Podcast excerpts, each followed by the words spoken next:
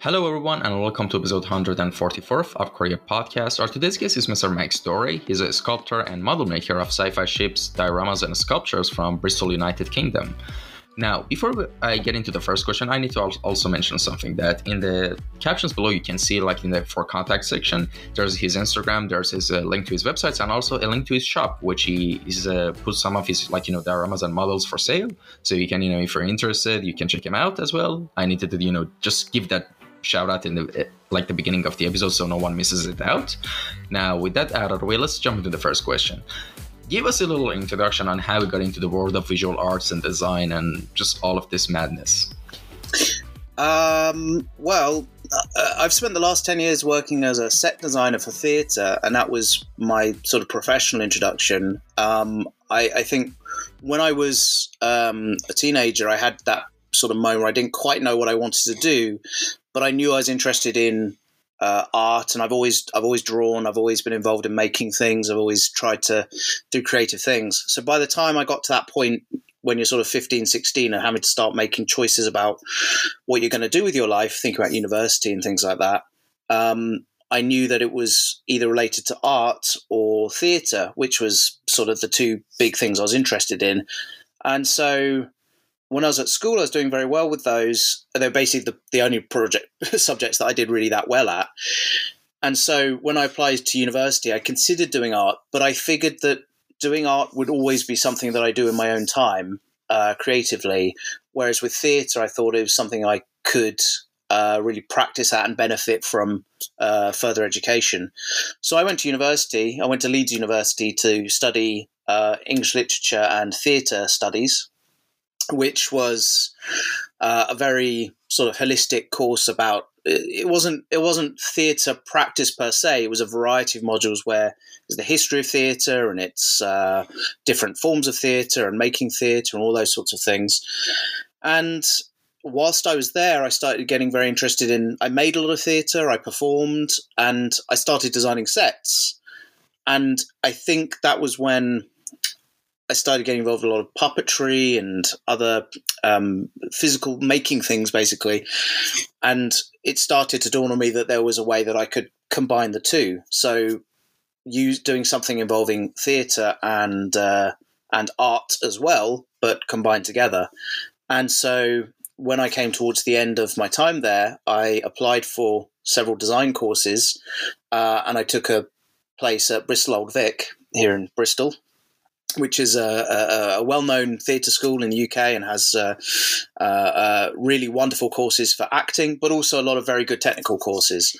And um, the theatre design that course there is very hands-on, so it just meant that I was doing something artistic. But I think because I'd always been a bit nervous about the idea of just going out there and calling myself an artist, it meant I had a practical I had a practical reason to do creative and artistic things and that's really what kept me through for the last um, nearly 10 years or so since I graduated from there.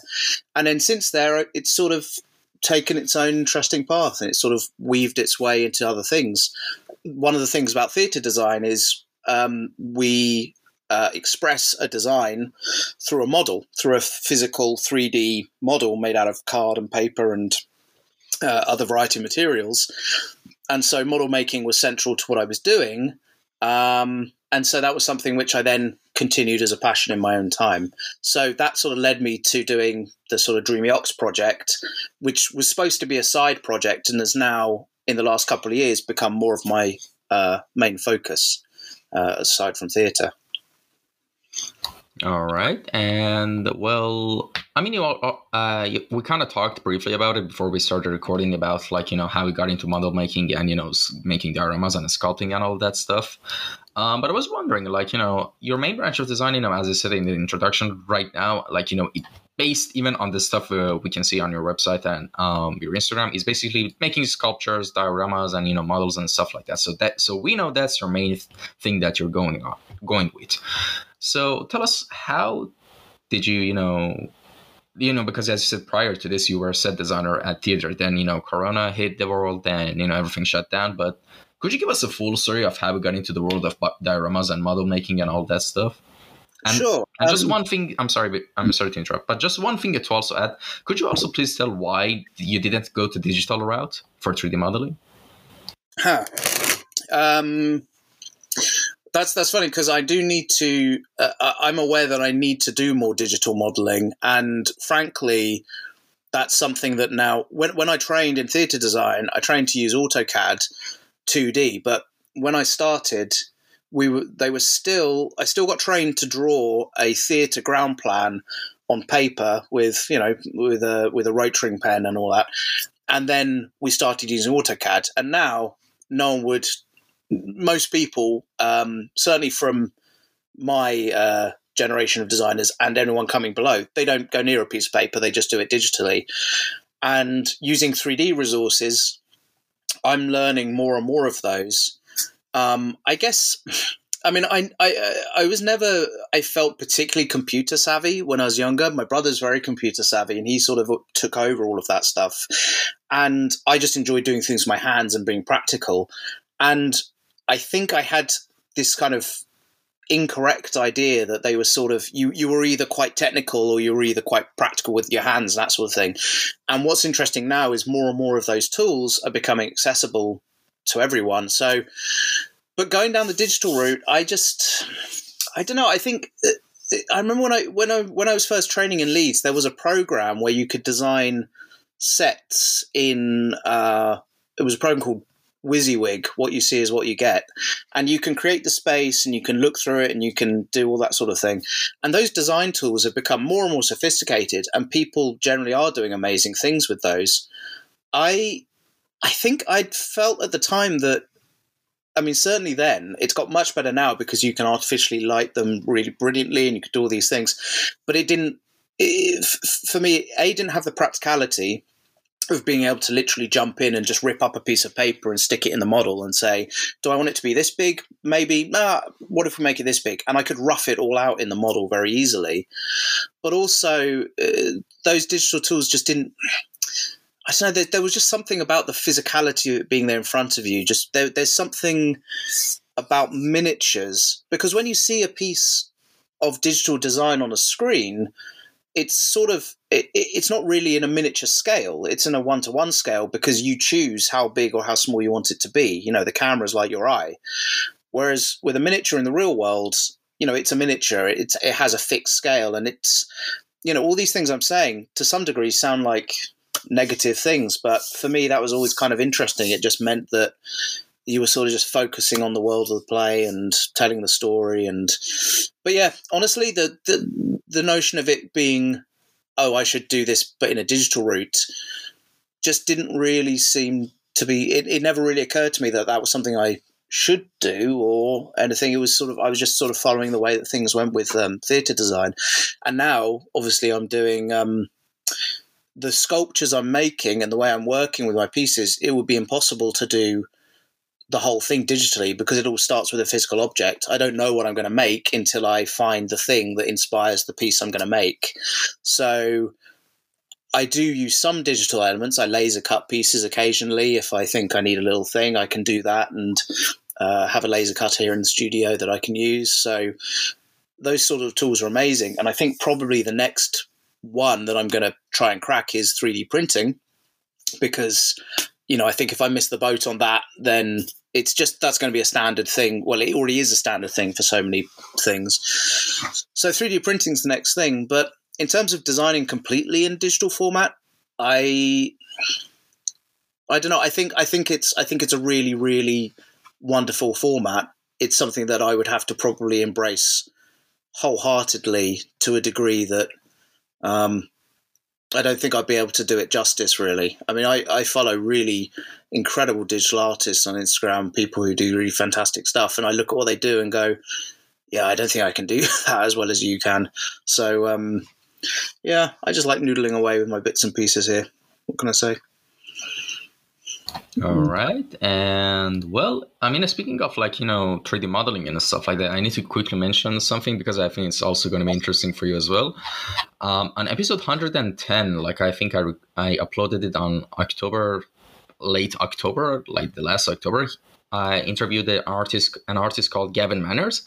He's a concept artist at Haddam but he's actually like you, a, a, serious. He's one of his serious hobbies is also modeling and 3D printing, and like doing mechs and all this Warhammer 4K and robots and mechs, and not just Warhammer stuff, like just the whole hobby. You know, do you know how it is? Yeah.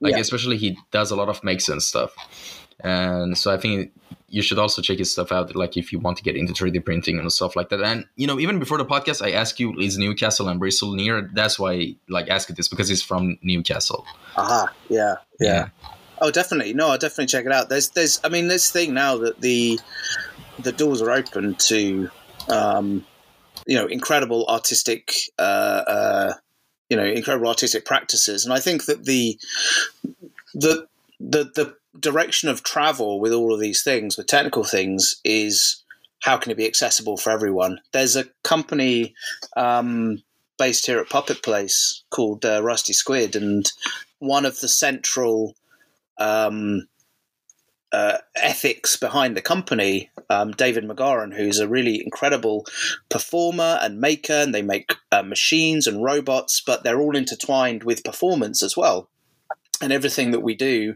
and everything that I do is sort of it, it, stems from the idea of performance and storytelling. One of the things that he makes really clear is there's for years this idea that oh well I don't use technical things, digital things, I don't use computers or what have you, or that somehow if it's done in a computer that it's less personal. It's like if I make a piece of sculpture by hand, like a clay sculpture, that's very uh, that's you know that's that, that comes from a human and therefore it's very uh, you know, very engaging in a sort of human level. But if it's made by a computer, oh, it's somehow kind of cold and, you know, it's not as engaging in the same way. And what's, what David makes clear is a computer, you know, a digital thing is just a tool in the same way that a scalpel is a tool.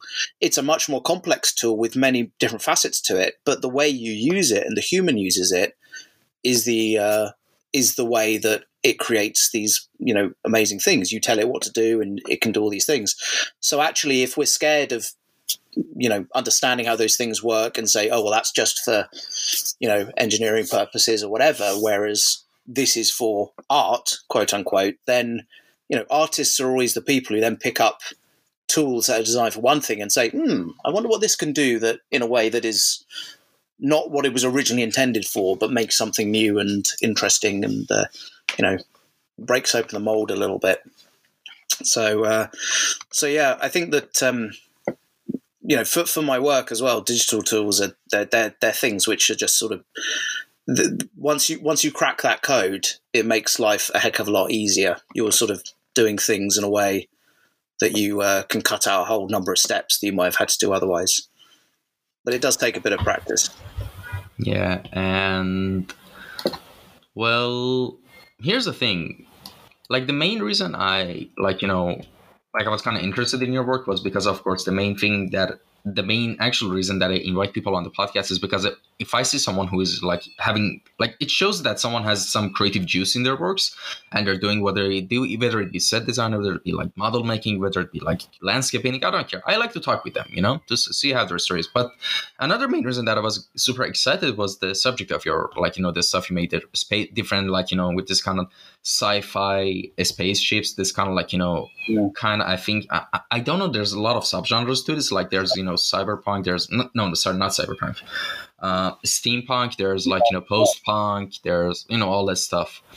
And like you know there's a like another artist that's uh, that their works like he's actually a digital artist Ian McQue. I don't know if you know him. Oh I, yeah he's an inspiration. Yeah like i mean it was obvious like because uh the, the styles looked so similar and i personally love that style.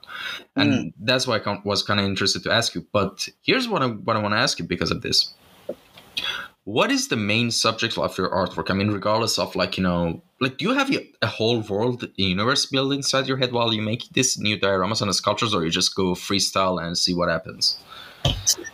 Um yes it's it's a it's a bit of both but when i started making my pieces um, I got inspired by certain things that I thought would look interesting visually.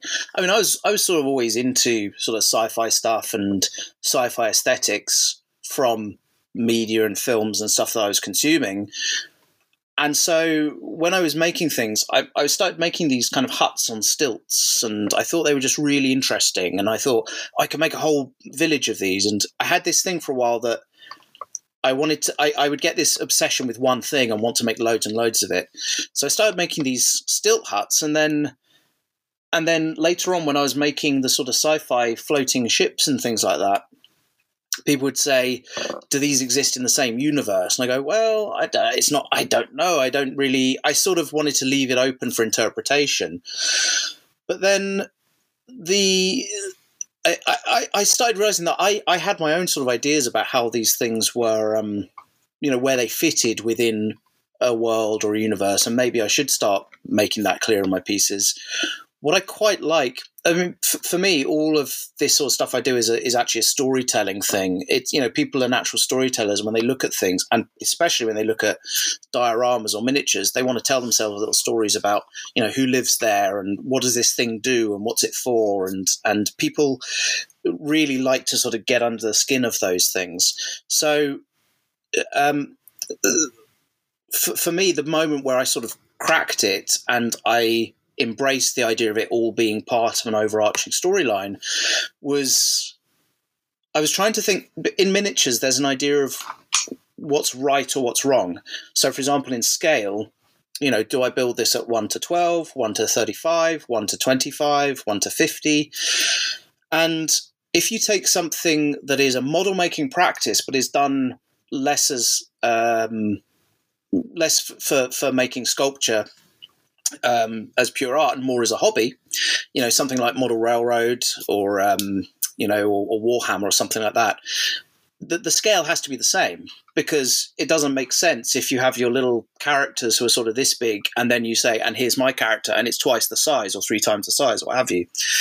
So I was thinking on those levels, how can my stuff all be part of the same universe if some of them are 1 to 50 some are 1 to 35 some are 1 to you know 1 to 25 whatever. I wanted to make things at different scales because things worked for different models. And there was also this idea of accuracy going how perfect is it? How how much is it exactly realistic you know and and and, and that sort of thing. And i was thinking why do people have miniatures and models in the first place? And the moment it cracked for me was when I thought, what if these are never supposed to be the real thing? What if these are actually always being presented as maquettes, as if they are illustrating a story like in a museum? So if you go to a museum and you see like you know a, a, a you know a model of a Roman town or uh, a beautiful model of like a warship or something like that, you look at it and says, "Hey, this is what the warship looked like, or this is what the Roman city looked like." You don't for a second think, "Oh, it's it's not realistic because that tree wouldn't be there, or that looks a little bit like that." You just go, "Oh, that's cool," and it, it, you you just enjoy the story being told to you as part of that. And with that, it just liberated me from the idea of having to be uh, accurate to a set of rules that would actually confine me. It meant I could open up and I could do anything because if I if these were all maquettes in a museum, then you can say, well, this is what we think it looked like. But you know, we don't know, but this is probably what it looked like. And so the natural route for me for the storytelling was imagining that this is some museum far, far, far in the future, looking back on a period of time. And that's when the idea of the Museum of the Anthropocene came from, because like many people, I'm curious about this time. You know, we're we're facing this idea of climate change and all of those sort of um, sort of apocalyptic predictions and things, which suddenly don't seem quite as sci-fi and seem quite sort of terrifyingly real.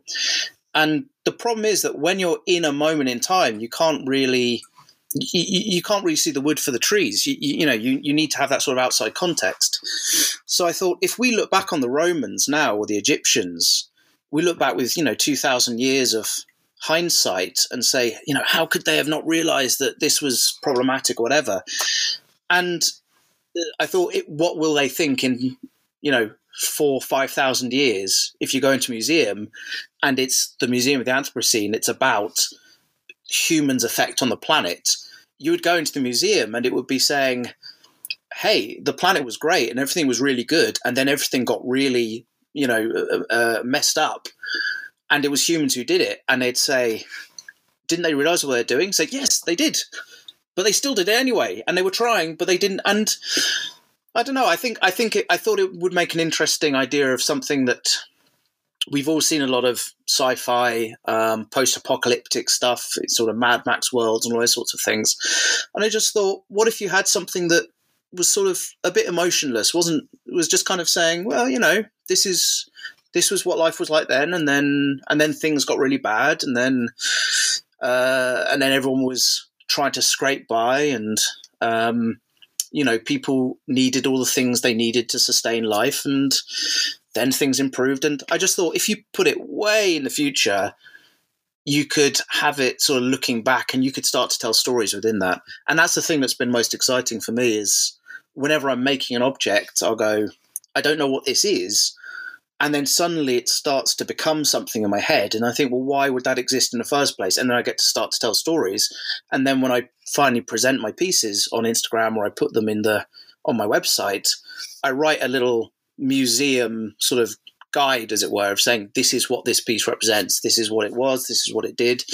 And because you can imagine they might not necessarily be totally accurate, um, I thought that could be quite fun. It's like, you know, if you find something from the Roman era and say, we think this is what it was used for. You don't know for certain, but you can have a bit of fun there and, and um, speculate. So it sort of leaves the door open for audiences to look at it and imagine what they want it to be, as well as allowing me to sort of have a bit of fun and say, well, it could be this, you know, might not be, but this is what we think it was, and this is how we think it looked. All right, that's actually quite interesting. And actually, there's this uh, kind of trend. That I there's uh, actually a genre I recently found that it's kind of like you know near to one of my favorite niches that I really like in like fiction, and it's called solar punk. I don't know if you've yeah. heard of it yet or not. Yeah. Uh, but here's the thing: that the, the specific genre that I want to you know make artwork from, and I really like. I don't know the. It's not there yet. I haven't seen it anywhere, but there's like you know it's going to be a new thing. I think. Basically, what the thing I like is like a mix of solar punk and post post urbanism, something like that. It's even a genre in architecture. Basically, all right. Let me explain. Imagine a post apocalyptic messed up world that you know everything is broken, everything is like you know destroyed by war, but like a couple hundred thousand years later, life emerges out of it. Like I think it a good example I can tell is the end of Wall E, where it's a dusty, messed up world, and then then there's plants growing everywhere, and there's balloon. Then in my head, there's balloons. There's you know kids playing around in like you know the corpse of a I don't know, not corpse. That's actually not a technical good word to use. Like you know, basically the hunk of metals of robots yeah. that was there. Like you know, th- those sort of vibes. A colorful post-apocalyptic world, basically. Mm. It, it's funny because um, one of my pieces, actually, I've got here. I'm getting him ready for exhibition. I've got a little uh, robot fella that I've been um, oh, working on, nice. and he's sort of, you know, doing some gardening. And there's something about little robotic characters because I was mainly doing the the ships, and I was all about how did people travel and get around, and people being soul traders.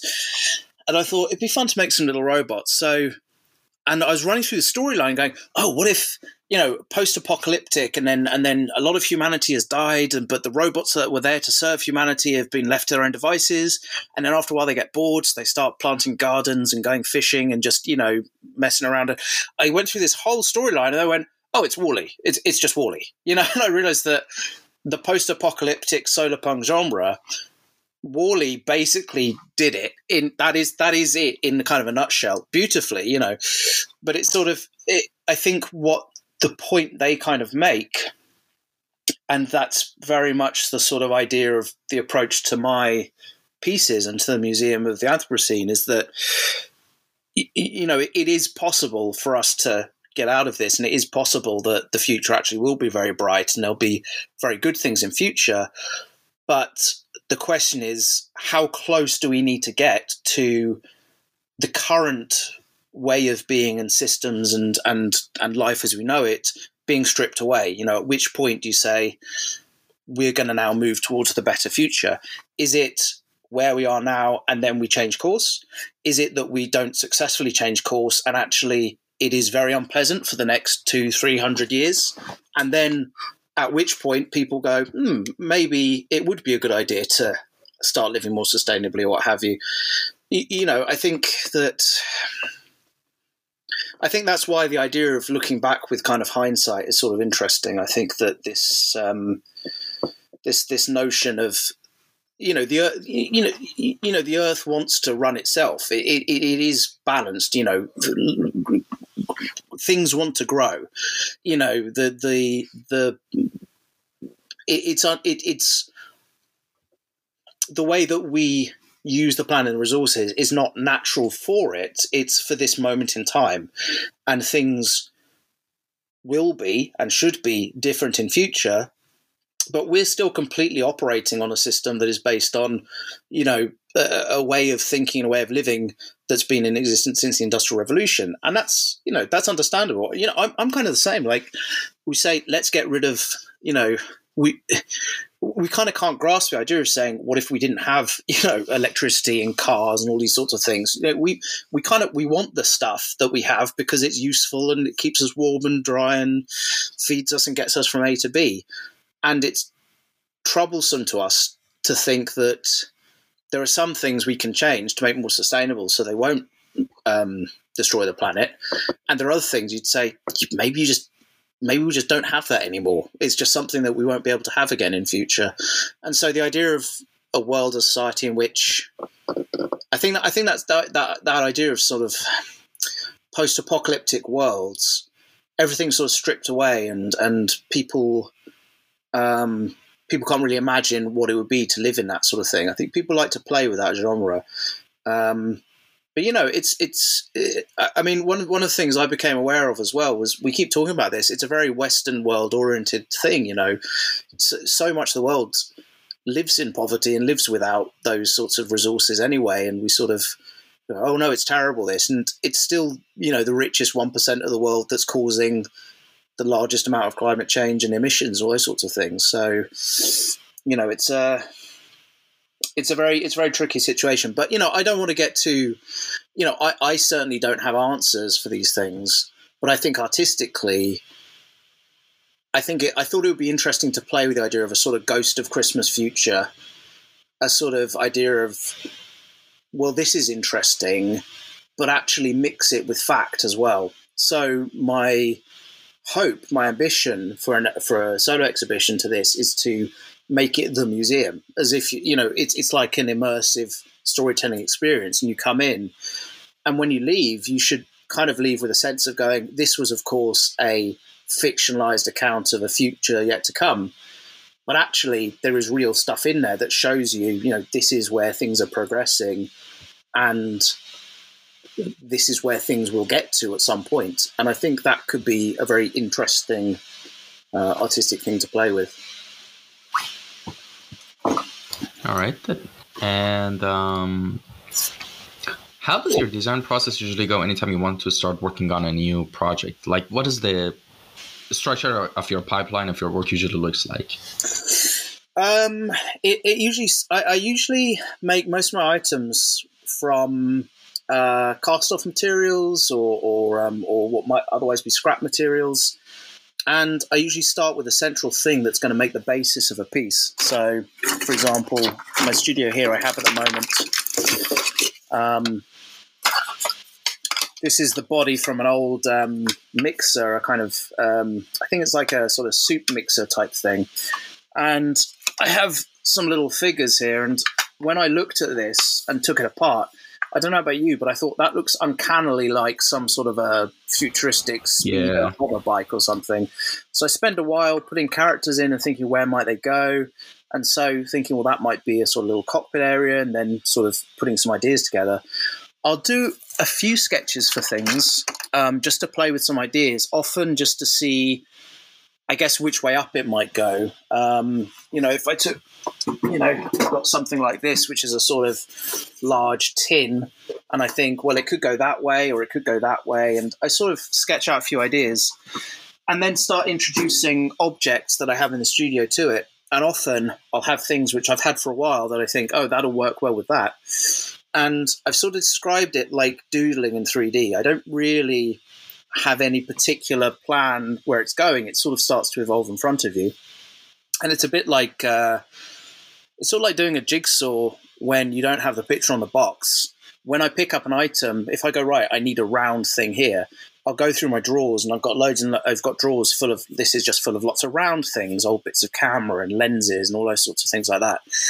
And as soon as I find a thing which just fits it, it looks like it was meant to be there. So I go, aha, that's it. That's that's those two were supposed to go together. So start adding little bits and pieces, and then you know, there's another one I've got in the way, and I've sort of got as far as putting in loads of little details and engine things like that. But I'm sort of stuck because I'm trying to find the perfect thing to fit on the back there ah. and to do the cockpit. But um, but yeah, and then eventually they evolve, and the final. I mean, really, what I want to try to do is get all the elements together as quickly as possible because the painting for me is the most exciting part, and that's where it really then turns into a real thing. Majority of my work, why it lends itself to a post-apocalyptic thing, is I, I really love rot and rust and decay. Um, I just find it interesting aesthetically, and uh, um, it, it, that's the point where it suddenly becomes a real thing. Um, that's sort of the most exciting moment. So, so yeah, and um, the other part in the process, which I'm sort of I'm in the middle of one right now. Um, you can see behind me there, which I'm getting ready this submarine, which I'm getting ready for exhibition, is mounting them on the base. And when I started making my work, I would just put them on a sort of black plinth and uh, then I'd put them with a piece of steel rod or a piece of wooden rod. And then I started learning about using acrylic rods to mount things so they look like they're floating. And um, then I was putting some stuff out online. And I put some stuff up on uh, on Twitter and Reddit and places like that. And people saying, "Oh, you should put a base on it." Saying, "Oh, well, it does have a base." They're like, "No, no, like a diorama base." And I wasn't sure about that at, all, at first because I thought, well, these are like museum miniatures. Maybe do I want to make them like their um, miniatures, um, you know, like they're, like their actual sort of little stories, what have you. But eh, you know, I have to say that it just gives you an opportunity for an extra piece of storytelling, which really lifts the whole thing. Uh, it's fun for me to do. I really enjoy that part of the process, and it just for something which you know it, its whole existence is as a little machine. You know, most of the stuff I do is is mechanical things, whether they're little robots or they're ships or vehicles or what have you. Um, and then it gives me the opportunity to do something a bit organic. I can do things with rock and plants and trees and things like that. So it just sort of gives you a nice little bit of contrast. And in the case of this one, this the submarine was just on a black base, and then I wanted to mount it so it looks like it's crossing the seafloor because the idea is it's like it's under the water, sort of finding scrap, and it's very much a scavenging society. The world that I've built for uh, for the Museum of the Anthropocene. So what I'm doing at the moment is having loads of fun. I've put loads of rock and coral and stuff under there, but the, the coral's all bleached white and sort of you know it's all all uh, very. Uh, looking very dead and then I'm putting loads and loads of props of just stuff that's sunk under the sea. So kind of old mangled sofas, and I'm using a lot of old um, bits of miniatures from previous theatre sets and things that I can uh, reuse as trash. So yeah, I, I, you know I'm interested by trash and things that are thrown away. What can I say? It's sort of all sorts of bits and pieces. And now the studio is completely full to the brim with things that I'm storing, knowing that I want to turn it into something someday. Uh, there are, to be honest, there aren't enough hours in the day for me to come in and make all the things I want to make. I've got about nine, eight or nine pieces actively on the go in front of me right now. Um, but I've got about 20, 30 kind of in my head that I want to get onto afterwards. And I've started sort of putting pieces together saying, I think that'll go with that, but I, uh, I have to uh, make sure I finish. I have to make sure I finish some before I start new ones. That was always a problem. Is I'd get excited starting a new one and then uh, wouldn't finish the old one. And uh, I think sometimes keeping the momentum going and just uh, getting it all the way to the end is a really key part of the process. And uh, if you stall, you can sometimes have pieces of work that hang around for quite a while. But but it's quite cool as well. I'm remounting things. I've got this huge sort of trawler in front of me that I'm remounting on a new base, and I'm really excited about being able to make that part of a new storyline and put other things around it. So, you know, we all uh, all artists uh, then improve, and uh, I think there's a moment in which you sort of you, you, you have to be happy with knowing that something is good enough where you are at that point in time. and know that moving on down the road, you know, that things will. You might look back and say, "Oh, that's what I was doing then, and this is so much more improved." But uh, I think if you're if you're happy with it and the the viewer is happy with it, then you should just be uh, satisfied with that, I suppose. All right, and well, actually, oh, all right. Sorry, I just remembered something. Yeah. I think, like you know, those episodes of like you know, um, like uh, like fake like fake like Alzheimer type things you have. Like I just had one right now, and I just quickly remember something. I need to ask: Do you also what kind of color do you use for like you know coloring your models? Do you use acrylic paint or? I use I use a whole variety of them. I um I have. Um, I mean, I, I really, I literally mean that. You know, I, I often will use just normal spray paints as the base color. Um, I'd quite like trying to use quite bright colors. I had this thing that I didn't want to go too much towards, um, too, too kind of dark, uh, kind of blacks and browns and things like that. So I generally paint them in sort of bright greens and blues and pinks and stuff like that, and then start rusting it down. So it's often uh, spray color.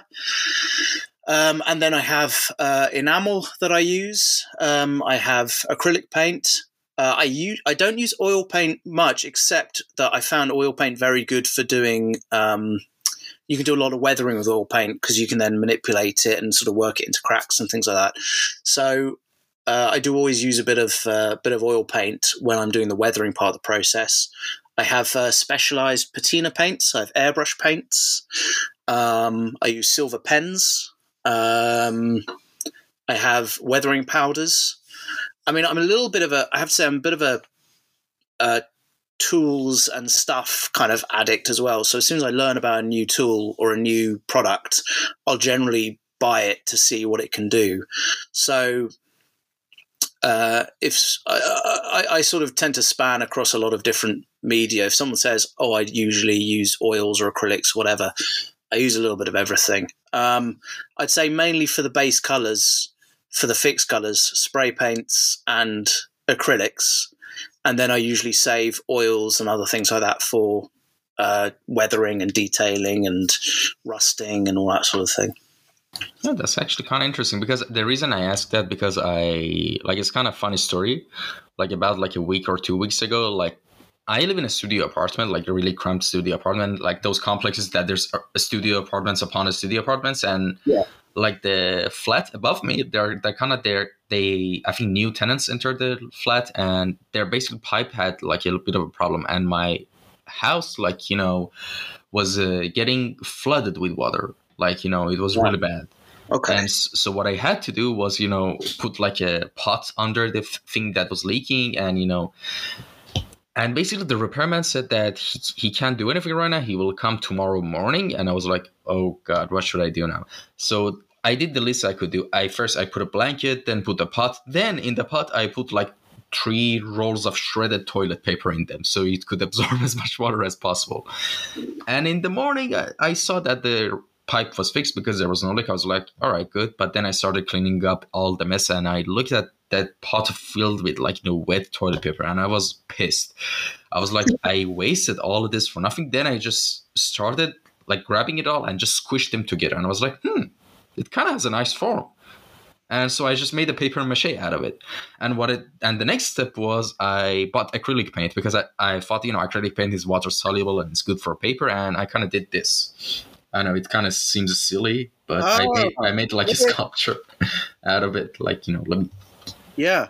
Like actually, the textures is kind of nice, you know, mm. for a paper mache.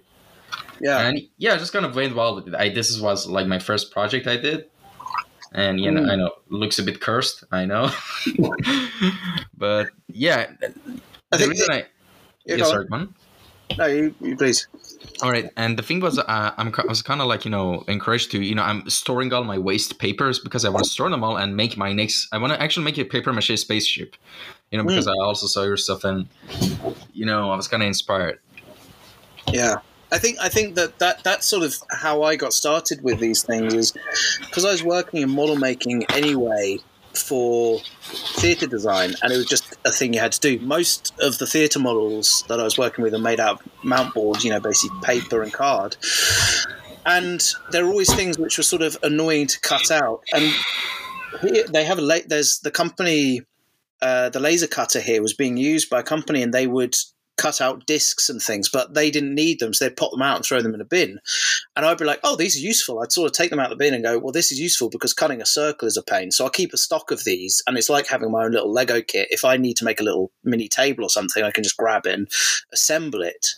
And then that led me to think, well, there are so many things that you, you, know you bring together you know i consider kind of what i do with these pieces sort of like uh, what my one might call assemblage art you know like i don't make a huge amount of stuff for these pieces. It's quite rare for me to make things from scratch specifically. It's all about introducing pieces together until they fit.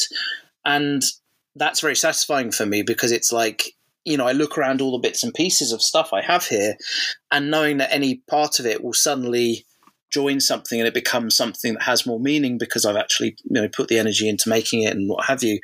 I mean, I used to hate just seeing waste and stuff going into the bin and that sort of thing, and um, you know, I'm certain you know I have more than enough stuff. Here. I've got drawers and drawers and drawers full of things, but I started to hone that towards things that were really interesting. So during the process, I suppose one thing I didn't really say about the process of making things is that I'll have to start with very general shapes, very broad shapes of saying it's, you know, it's a ship and it's a square for the middle and it's a circle for the engine underneath. Or, you know, it's a kind of circle here or it's got this here and this is where the person goes.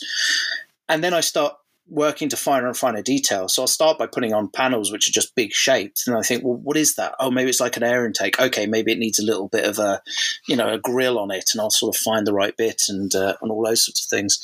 And I think that, yeah, knowing that you can take something that would otherwise go to waste and then turn it into something um, that is that has a kind of storytelling potential and and artistic potential, I think is very it's very empowering. And you know, the the first thing I made when I was doing this, I sort of secretly was doing this because I was doing theatre, and in the meantime, I was making these little sculptures.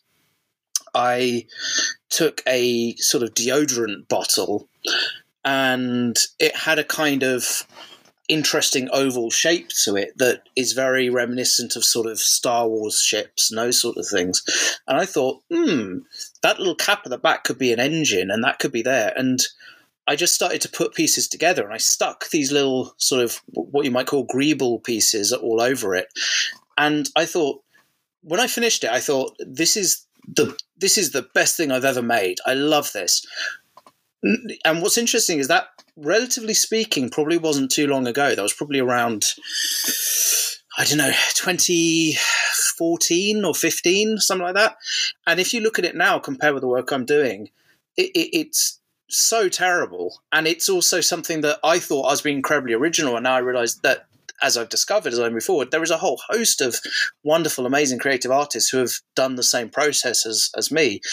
And I realized that this is a thing that's worth exploring. So the piece I'm making now, I mean, I've, you know, the first one I made, the jump between something that I first made and what I've currently got, uh, they, they, you know, they don't really compare in terms of the finish for me. But that's probably only the sort of twentieth or thirtieth iteration of a piece. So I just thought, if I keep making these, by the time I get to the 50th one or the 60th one or the 100th one or the 1000th one whatever, they'll have advanced to a point that I don't even know where it's going to go now. And that was very exciting. So I sort of keep all this stuff in perpetuity and know it'll become useful at some point. Um, and I'm sure I would have, you know, done the same sort of process as you thinking, right, well, there's something I can do with this that's useful. What can I do with this? What can I, you know, where can I take it into a creative space? So, um, so yeah, it's um, you know, it's not a it's not a perfectly closed system, but it means that pretty much anything that I bring along, I'll look at it and think there's an interesting shape there. There's something that I can use. And these, uh, uh, the the main thing, these processes are very similar to the processes that have been done by model makers for the film and TV industry for decades. You know, this is all of this is basically all the stuff they did on the original Star Wars and the um, you know Alien and all those sort of Ron Cobb concepts and things like that. It's it's all you know what they call kit bashing. It's taking stuff that exists uh, for one thing and then putting it together in a new way. And hey presto, you've made a sort of a sci-fi thing. And um, yeah, I think it's very interesting to make something that doesn't exist in the real world, but you can still understand it. I don't know if that makes sense, but yeah. All right, and an interesting question that you know a lot of guests might you know find it a bit you know uh, hard, which is who are your favorite artists and designers that have inspired you the most?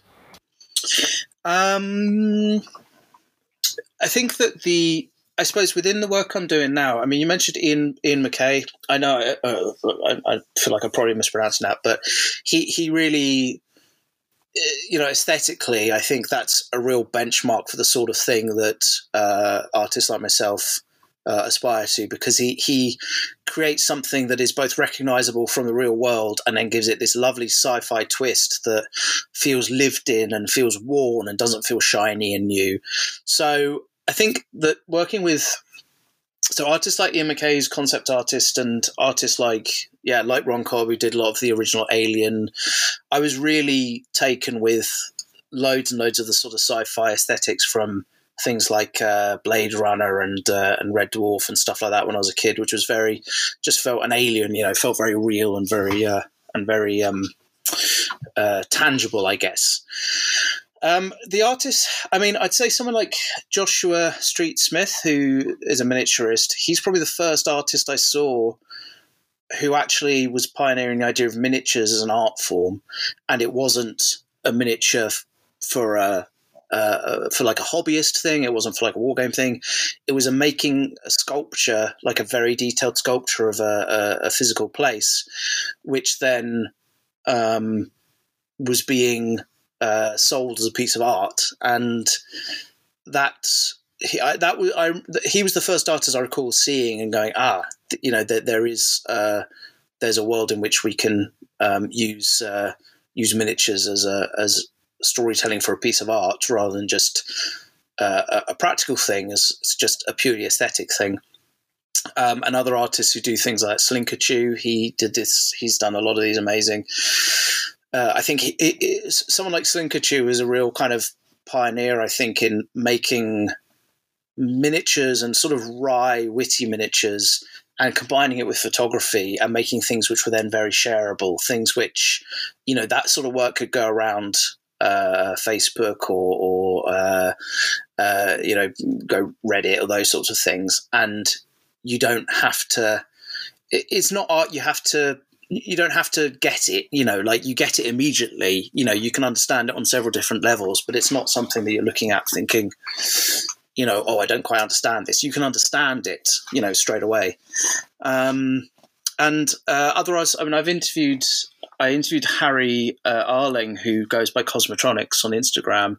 And he genuinely i think he was probably i was really thrilled to speak to him because you know, I, there are many fantastic artists um, on Instagram who I follow who I'm really inspired by, but he the the level of detail with his sculptures, I mean, they're just so beautiful, and I think that um, someone if you take someone like uh, like Harry, and there's also Stéphane Halleux, who does these beautiful, I'm probably mispronouncing that, uh, French I think French artist, possibly Belgian, but he he makes these really fantastic sculptures out again, sort of sort of scrap bashing pieces of old uh, old engineering, pieces of old tech, and then makes these really lovely figures. And the things about them is that they're very uh, caricatured. They sort of remind me of sort of like Tintin or something like that. They or, or, or Asterix. They've got a kind of very beautiful kind of uh, sort of uh, sort of French style to them, and and they seem a little bit old fashioned, and uh, they they're just very unique and very beautiful, and they're all about making physical objects as well. So almost almost like um, I don't know, sort of almost like caricatures. You know, it's sort of taking things and moving into that sort of more caricature direction. So um, so yeah, those are the sorts of artists who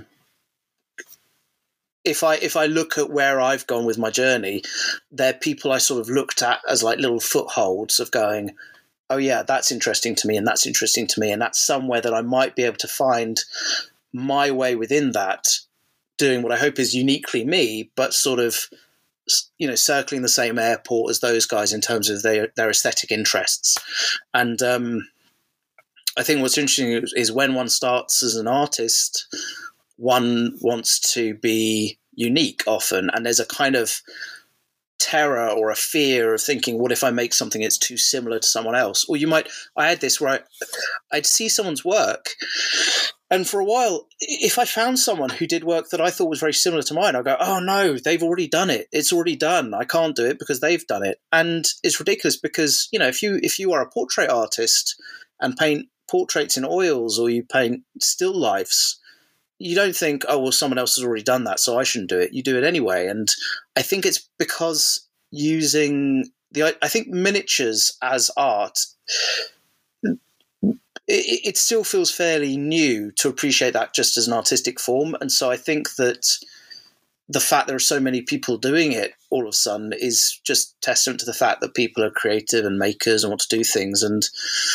it, it's it's an art it, it's an art form in its own right that's really kind of growing. And um, there's going to be a, there's an exhibition I'm taking part in in April called Small is Beautiful that took place in Paris last year, and they're coming to London. And that is just a showcase of miniaturists, of artists who who will make miniatures. And so uh, the fact that you can have events like that now is pretty amazing. So um, so yeah, those are the sorts of artists that uh, originally inspired me along the way. But it's yeah, it's it, there's a lot of various influences from uh, from when I was a kid, and uh, it's hard to kind of pinpoint which ones sort of led to where I am now. All right. Well, we've reached the final question of the podcast and final section of the podcast, which is called final words. All right, let me explain.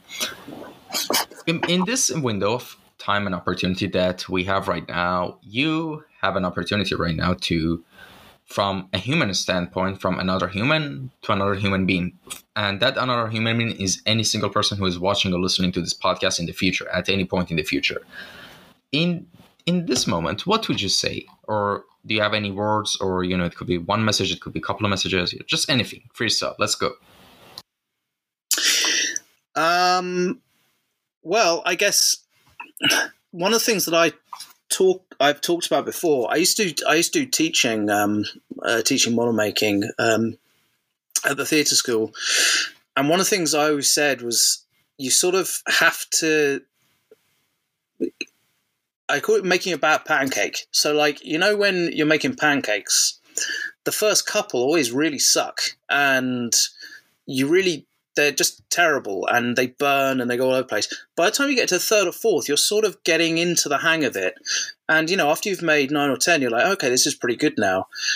But if you get put off by the bad pancakes, then you never really get anywhere. So, one of the things I was trying to encourage people to do in any artistic practice is make a bad pancake and kind of enjoy doing art really badly. Because that thing of getting into the studio, and I've had it, you know, countless times where I think, when it's something you have to do, you can get kind of crippled with it. So I found making this artwork, which initially was a hobby and has now become the main focus of my uh, of my work. If I didn't have to do it for anything, for any reason, I could just fiddle around with it and it didn't really matter where it went. And before I knew it, it had gone into a really interesting direction. Whereas if I sit down and it's like homework, if it's like, oh, I have to do this, I would find it really difficult to get started. And I certainly found that in my theatre work, though, when I have to do this and you get crippled with fear, you'd start making something and go, this looks rubbish. This is terrible. And you get really worried and concerned about it. And that's kind of like the bad pancake. You sort of go, actually, I would never get to that successful point if I wasn't willing to make some really rubbish art and then get to that better place. So I guess the only thing I've I've the the thing that I've found, and I would encourage uh, people to try and embrace is kind of know what your bad pancakes are, whether it's in art or whether it's anything. Just go, I'm going to do this, and the results might be terrible, shockingly terrible, but I think you need to actually enjoy that part of it and say, it's the fact that I'm doing it that's the most important thing.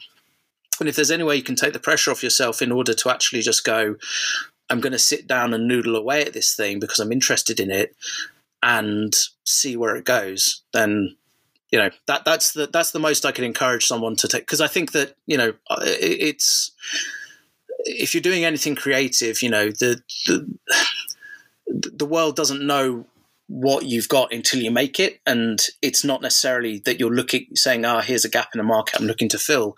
It's got to come from you. And it'll only come from you and be something that you do brilliantly if it's 100% you know something that's honest to you something you can really get behind so yeah make a bad pound cake go out there and you know just make something do it really badly and then go right that was version one what's version two and you know by the time you get to version 50 it will probably be in a place that you know has gone beyond what you could have imagined originally.